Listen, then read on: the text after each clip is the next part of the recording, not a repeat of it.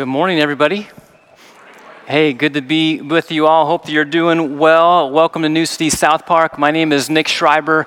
I'm the care pastor here at New City. And let me also extend a, a, welcome to any of you that are visiting today. We're so glad that you're here. We're so glad you're joining us. And to all the rest of you, we're glad you're here uh, too. Uh, we'll be continuing our sermon series this morning through the book of Ephesians. Uh, we're actually in the home stretch. Uh, we're in the middle of chapter six. We're down in the last two messages. And so if you have a Bible, you can start making your way to chapter 6. We'll be looking at verses 14 to 20 uh, here in just a little bit. But before we jump in, I did just want to take a moment and acknowledge and remember the reason for the holiday that we celebrate this weekend, Memorial Day. You know, at the core of Memorial Day is, is to remember. We remember those who, while serving in the military, have fallen those who sacrificed their lives for our country, for our freedoms, who ultimately gave their lives for you and for me. And, and, and we know that some of you in this room have had family members or friends who sacrificed their lives for our country. And please know that we, we don't take that for granted.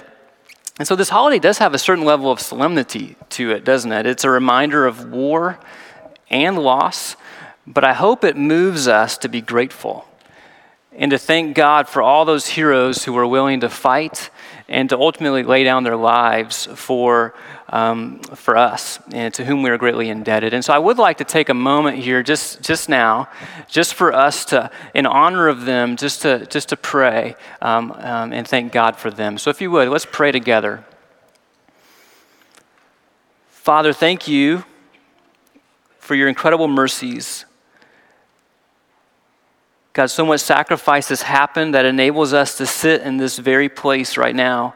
So we, may we not take that for granted.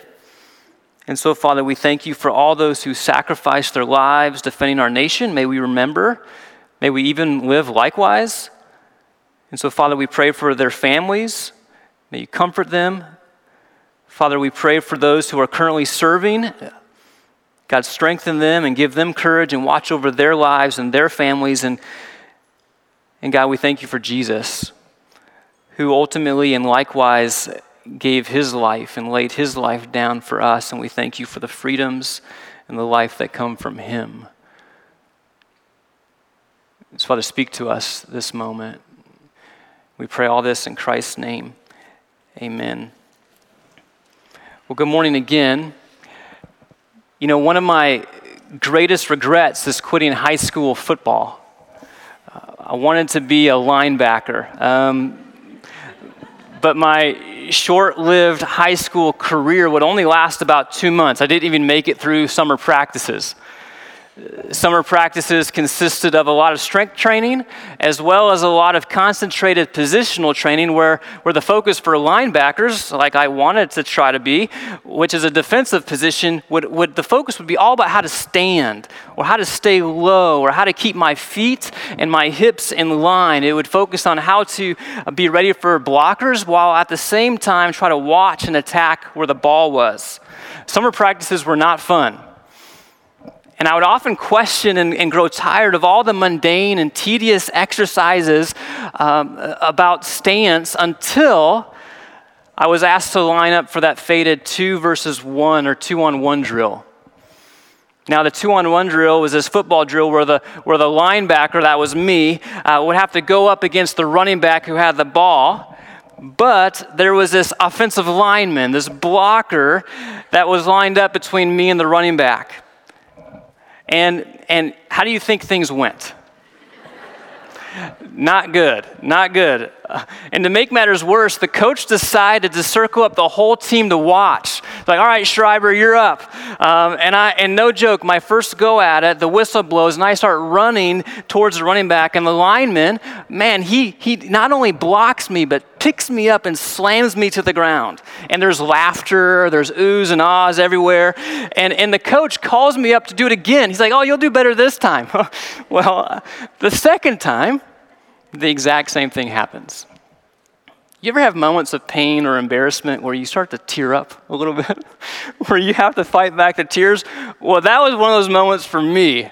Um, and now I didn't quit football uh, that day, but, it, but my football career didn't last very much longer after that. Um, I wish I would have gone out for trying to be a quarterback, but anyway. Uh, now, going back, what were my coaches trying to prepare me for? During all those tedious exercises, what were they training me to, to do? They were training me to be able to stand my ground, to deflect the block, to stay strong in order to tackle the runner. And similarly, today, in our passage, Paul's final word to the, to the believers there is similar. He encourages them to stand firm, to stand their ground, to hold their positions, because we're in a battle. But as we remember from last week, although we are fighting a battle, the war is already won. We're fighting a battle, but the war is won. And if you remember, the battle is not against your neighbor, not against your spouse, not against your coworker, not against your children. It's not against the world leaders or dictators. It's not even against those people in the world who do insanely wicked things. Our battle is not against flesh and blood, but as Ephesians 6:12 says, it is against the evil rulers and authorities of the unseen world. It's against the mighty powers in this dark world, against the evil spirits, it's against Satan, it's against the power of sin. But Christ, in that decisive moment 2,000 years ago, through his death and the resurrection, he triumphed over sin. He triumphed over Satan. He won the war. The war has been won. But it's a little interesting, isn't it, though? it doesn't always appear or feel like it, does it? Especially as we sit in the aftermath of the horrific events that happened this week in Texas. Or as we watch from afar the events that are happening all over the world, or as we navigate the struggles and brokenness that are happening in our homes, or even deeper, even in our own hearts. So, how do we reconcile that? It's, and it's because the spiritual battle, battle and enemy are real even though the war is won. It's, it's because we're living between D Day and V Day, as Chris talked about last week. The war has been won, but until it comes to an end, anything Satan can do to try to derail the advancement of God's kingdom on earth, he'll do it. And our enemy is strategic, he's invisible, he's deceptive, and his objectives are, are to steal, kill, and destroy. And until the war comes to an end, there are very real battles, danger, dangers, and casualties all around us. In fact, the implications of this war, this spiritual war, reach further and cause uh, even, even more casualties than any other conflict in history. And sadly, at times, we walk around unaware that it's even taking place. Although I'm not sure that that's the case this week. I think weeks like this keenly make us aware of this battle. But once again, the apostles' concern is for, the, is for Christian stability. John Stott, pastor, he wrote this amazing quote. He says, Wobbly Christians who have no firm foothold in Christ are easy prey for the devil. Think about that phrase, wobbly Christians. You ever felt that way? Wobbly Christians in a sideways world. The world is sideways, the enemy is real, and Paul's charge to us is for us to stand. How do we stand on our two feet? And this is what the message is about this morning. And so I'd love to read the passage to us Ephesians chapter 6, verses 14 to 20. I'm actually going to have you stand. We'll stand. Um, and let's read. Let's read it together. I'll read and you all follow along. It'll be on the screens even as well. This is the word of the Lord to us today. Stand your ground, putting on the belt of truth and the body armor of God's righteousness for shoes, put on the peace that comes from the good news so that you will be fully prepared. In addition to all of these, hold up the shield of faith to stop the fiery arrows of the devil. Put on salvation as your helmet and take the sword of the Spirit, which is the Word of God. Pray in the Spirit at all times on every occasion. Stay alert and be persistent in your prayers for all believers everywhere. And pray for me too Ask God to give me the right words so I can boldly explain God's mysterious plan that the good news is for Jews and Gentiles alike. I am in chains now, still preaching this message as God's ambassador, so pray that I'll keep on speaking boldly for Him as I should. This is the word of the Lord to us today. Why don't you be seated? Thank you. Now, if you've grown up in church, this is most likely a familiar passage to you. So, Lord, please help us hear it afresh this morning. But in the passage, Paul tells us exactly how to prepare for the spiritual battle. And you probably noticed as we read that there are two major movements of the text, two ways that Paul lays out for us for how we are to stand firm. The first way is for us to put on the different pieces of the armor of God. And the second way is through prayer. And these two movements become uh, the outline for us. It's what we'll walk through briefly this morning. Paul now introduces us to the armor. But, but if you remember from verse 11, he mentions it there too. And he says this in verse 11 he says, Now put on the full armor of God. It's a complete set. It's full armor to protect us fully. And it's God's armor. It's not something that we can create. It's not something that comes from us. It's built and based in who He is, in His nature, in His virtues. It's the armor that we see Him wearing in Isaiah, where He wears truth, He wears righteousness, He brings peace. It's, it's who He is. And so He gives it to us, though. And He says, This is what I'm giving to you. You don't have to go out and explore for it. No, in Christ, because of who is in us, you're given this armor. It's yours, and we're called to put it on. It's how we stand. And so let's walk through the different pieces. And here's the first He calls us to put on the belt of truth.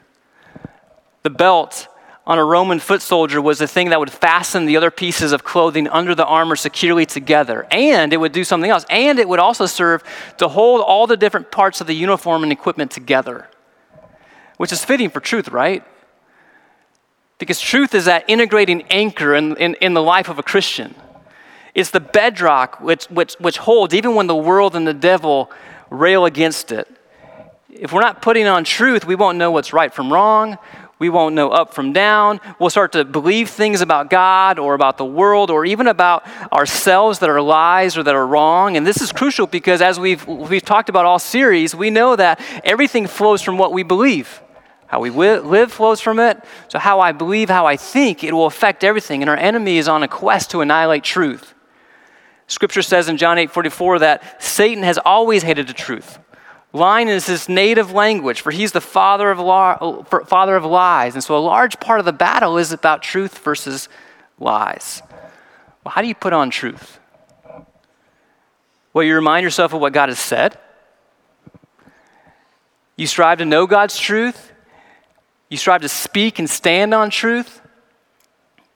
But you know what's something interesting to think about? Is that to put the armor on, I need, I need to take other things off, or I need to lay other things down. I've got to take off the clothes that no longer belong to me, or I need to take off the armament that I've put on to protect myself. That's not God's armor, but I've put it on, and I need to realize that, man, I got to take that stuff off. And so, for me to put on the belt of truth, I need to take off lies that still hold sway over me. Or for me to put on the helmet, I need to take off the mask that's preempting, preempting that and so forth. You know, I was helped this week with this concept by a friend and a Christian artist and teacher named Bryn Gillette. He shared with me a two piece art series that he painted all around our passage in this concept of taking off and putting on. It's incredible, and you'll see it on the screens. It's beautiful. And you see these two images, right? You see, the one, the darker one, intentionally meant to look like it's more like dirty, is this taking off. We need to take it off. And the other one is, is this image of putting on. And I love the, if you look at the one on the, on the left, there's, there's the red indicating, man, I need, to, I need to take off all those things that would represent sin, the different lies, the shame, I, I think the image of it rising has this idea of this supernatural help, though. We can't do it on our own, it has to come from God. If you look at it, the sash around his waist, it kind of looks like a snake to me. At least that's how I thought of it. Representing these lies that honestly sometimes we still hold on to. At the bottom, you'll see the, the filthy boots, the old helmet that we need to take off. That we maybe sometimes think is our, that's our identity. Nope, we got to take it off. There's even a, a, crowbar, if you see it, there's a crowbar. And I, I just thought that was because in order to pick up the sword, what do we need to do? We need to lay things down. And oftentimes in our lives, we try to fix ourselves. We try to pry our own way, or we go, hey, this is how I fix it, and we, we go at it. We need to lay it down because it's not how we do it, because those things are of the world. But if you look at the other image, I love it. I love how how it depicts one of our sisters in Christ. Oftentimes, when you see images of the armor of God, it's often these strong, muscular men, you know. But I love how, how, how she's normal. How it reminds us that, that the, the armor is for all of us. She's not Wonder Woman, but she's special and she's strong because of what is God, because of what God's given to her, because of how God's made her. And there's this community of help behind her, either angelic or real. We need God, we need both. We need God's help, we need community of believers to help help us keep adorning ourselves with this armor. It's so cool, right? And I think if there's anything to take away, is this idea of taking on and putting off, taking on and putting off, because that's the key here. And I'm so grateful for Bryn and his work. And, and if you have the New City app, it's on the sermon notes. You can see the images. And actually, as you go today, uh, the, the, the, the actual paintings are in the foyer if you want to stop and look at it more. But going back to truth and lies, what lies do I need to pull off or need God's help to pull off in order to put the belt of truth on? For me, it's lies like, like if anyone actually knew me, they would reject me. Or God can't use me. Or, yeah, God, I get that you love me, but you don't really like me. And it's these lies that honestly I sometimes still lay wrapped around my waist. And what about the breastplate of righteousness, that metal piece of armor that covers the body from your neck to the chest, where, where, where it, would, it, would, it, it symbolizes the righteousness of Christ, which was given to us when we first believed, and now marks us and now secures us. And, and why is the breastplate so crucial? Because the enemy likes to attack with shame and accusations and condemnation. You're not good enough. You're dirty. You sinned again. There's something wrong with you. And I wonder what accusations or shame we still carry, and yet the breastplate speaks to it. And so when Satan throws the accusations our way, we're able to stand and say, you know what? It's not about me anyway. Christ has given me his righteousness. I wear his righteousness. And now your accusations have no sway because there's no condemnation for those who are in Christ Jesus. And I'm going to put on the shoes of peace that come from the gospel so that I can be fully prepared and ready, ready to share about Jesus, ready to go wherever he leads me. And so, what do I need to lay down? I need to lay down seeing people the way the world sees people. I, am going to proclaim the peace of Christ and not division. I'm going to lay down building my own kingdom, knowing that when I worship the comforts of this world, my feet get stuck. And the worries that come with all those things I'm pursuing begin to crowd out the peace of Christ in my life. And I'm going to hold up the shield of faith so that when the arrows of temptation or doubt or fears come, or even when persecution or when despair comes, I'll pick up the shield of faith and believe that God's promises are sure He's my refuge and my help. He is with me. He has not abandoned me. He's at work. He'll give me strength to resist. And even if I fall or fail or mess up, He's still there. He still loves me. I'm still His child. And I'm going to put on the salvation as your helmet. Now, this is not a reference to you need to be saved. This is a reference to remember your salvation to remember your identity, to remember who you are. Helmets would identify soldiers, they would mark them, they would protect them. The enemy is wanting to attack your assurance. The enemy is wanting to attack your identity, to mess with your mind. He's wanting to walk around with masks on and coverings on, thinking that you're not good enough otherwise. And we need to lay them down. Putting on the helmet is us preaching to ourselves once again that we know that we are a son and daughter of a king that I'm no longer under wrath, but under mercy. I'm no longer dead, but I'm alive. I'm no longer in darkness, but now I walk in light. And finally, I take up the sword of the Spirit, which is the Word of God. The sword is the only offensive piece of the set. The sword has, and the sword has its own power. Namely, it's the sword of the Spirit. It's the Spirit that makes the sword powerful and effective. As, Hebrews 4 says, the Word of God is alive and powerful. It's sharper than the sharpest two edged sword, cutting between soul and spirit. And the Word of God needs to, needs to pierce our own hearts. But we need to be armed with the sword in order to then walk into whatever the Lord or whatever the world might bring, whatever temptations or lies might come. It's the Word of the Lord that's powerful. A physical sword wounds to hurt and kill, while the sword of the Spirit cuts spiritually and brings light, brings healing, and brings life. You remember when Jesus was tempted in the wilderness by Satan three times, Satan comes at him. And each time, what does Jesus do? He pierces through the temptation with Scripture. The Word of God strikes at temptations and lies and the proclaimed Word of God, moments like this, moments when you preach to yourself the Word of God, moments when you're reading Scripture at home, what does it do in your life? It, it liberates you from the lies, it liberates you from bondage, it liberates us from darkness. And what do you need to put down in order to take up the sword? Maybe it's the crowbar. Maybe it's my own ideas or truth. Maybe it's I need to put down the world's philosophies. Maybe I need to quiet the myriad of other voices that I run to first before God's word. Maybe I need to lay down the countless distractions that are crowding out God's word in my life. Taking off and putting on, laying down and picking up. This is the crux of what it means to put on the armor of God. You can do it momentarily. You can do it moment by moment. You can do it daily. It's just this moment where I'm going, Lord, I need to put this on. Lord, this is a lie. I need to put this on. This is the idea that I want you to walk away with this morning as we think about the armor. Each of these pieces are ways of describing the spiritual realities that are now ours in Christ. And so to put on the armor of God is simply us clinging to, in faith to them.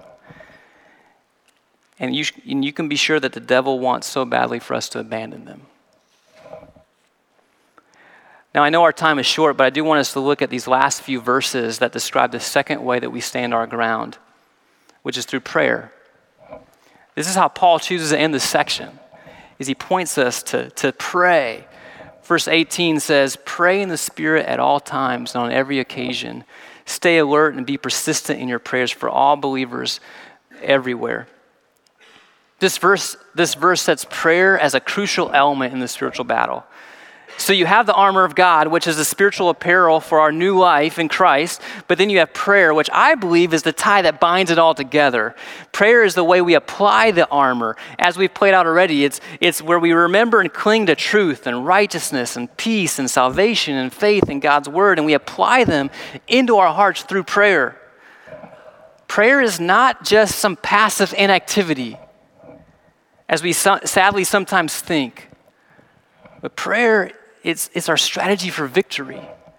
Prayer is active dependence on God and trust in His power and activity in the world, and especially among the things unseen. And we pray in the Spirit because He's our help, He's our strength. And prayer reorients us to the spiritual battle and gets, our earth, gets us out of our earthly mindset and into a spiritual lens for what's really happening. Prayer is the language and the calling of the believer, and it's to permeate the believer's life. As you see in verse 18, again, you see pray in the Spirit at all times, on every occasion, praying for all believers everywhere. I mean, you can't minimize that. Now, in two weeks, uh, as we step into the summer, our entire ser- summer sermon series is going to be as a church on prayer. So, we're going to spend seven weeks diving deeper into what is prayer, why do we pray, how do we pray. And so, because it's vital to the Christian life, but did you notice that, that verse 18 also, also says, stay alert and be, and be persistent? Talk about a relevant phrase for, for warfare. prayer and alertness should be married to each other, for when we pray, we're, we, we are to be watchful. We are to be alert to God's activity and to the needs that are around us. We are uh, to be alert to the strategies and to the, and, the, and to the temptations of the devil or to the evil one. You see often in Jesus' instructions to the disciples for them to stay alert, to stay awake, to, to watch and to pray so that they don't fall into temptations. Hey, pray with me, stay awake. So as we pray, it keeps our spiritual lens on. It keeps us dependent on God. It keeps us watchful for opportunities, and it helps us to stay ready to stand our ground.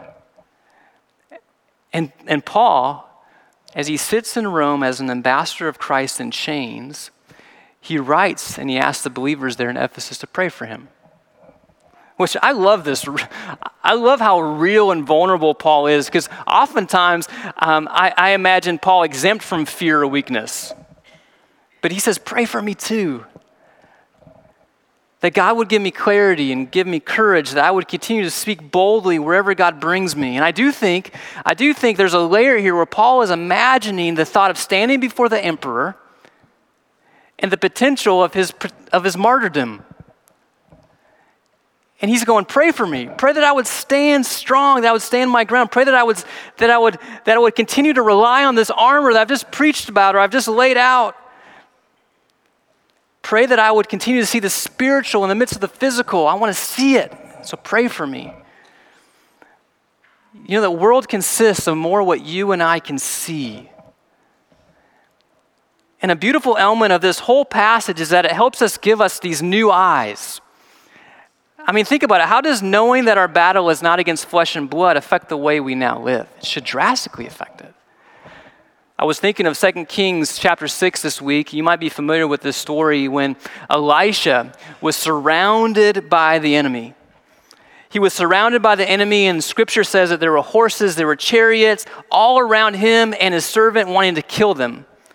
And Elisha's servant goes out early in the morning and he sees that they're surrounded and he says, he says, Oh, sir, what do we do now? What will we do? And you remember what Elisha tells him? He says, Don't be afraid. For there, there are more with us than are against us. And the scriptures say that Eli, that, and then the, the scripture says that Elisha prays, and he prayed to the Lord. He says, Oh Lord, open my servant's eyes so that he might see. So the Lord opens the young man's eyes, and when he looked up, he saw that the hillside around them was filled with horses and chariots of fire. They were surrounded by angels and the hosts of heaven.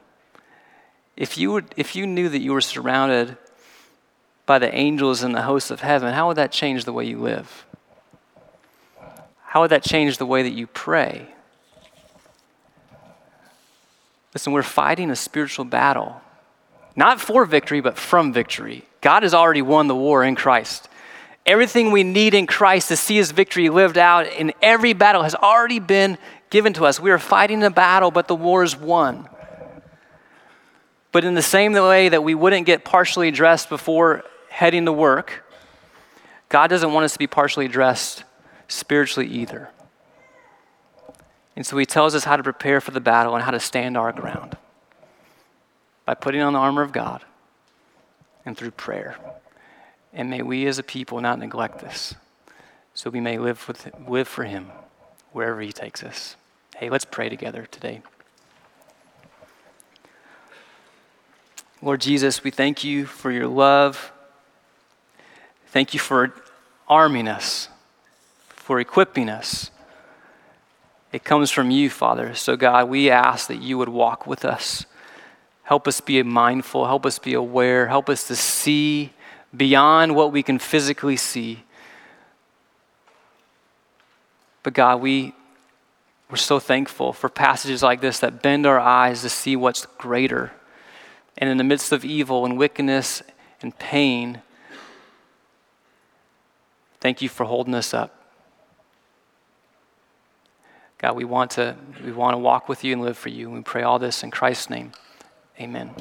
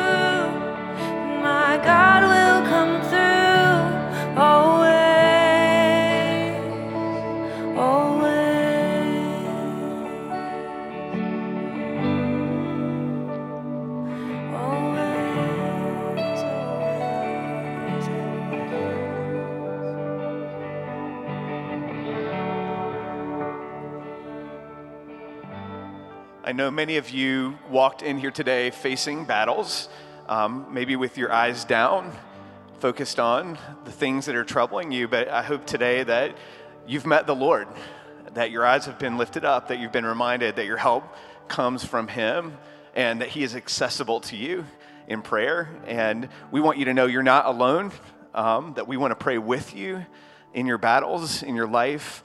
Um, and so please let us know how we can do that. You can, you can put that request, a way that we can pray for you with you on that card, or you can come down. Some of us will be here uh, waiting after service and would love to talk to you and pray with you today. Thank you for being here. Yeah, thank you as well. Um, so grateful for this morning. And remember, as you as you depart to the main foyer, the art pieces will be there by Bryn Gillette, which love for you to, to look at those. But if you would, once you extend your hands for this benediction, the Lord bless you and keep you. The Lord make his face to shine upon you and be gracious to you. The Lord lift up his countenance upon you and give you peace. Go in peace, New City. Have a great day.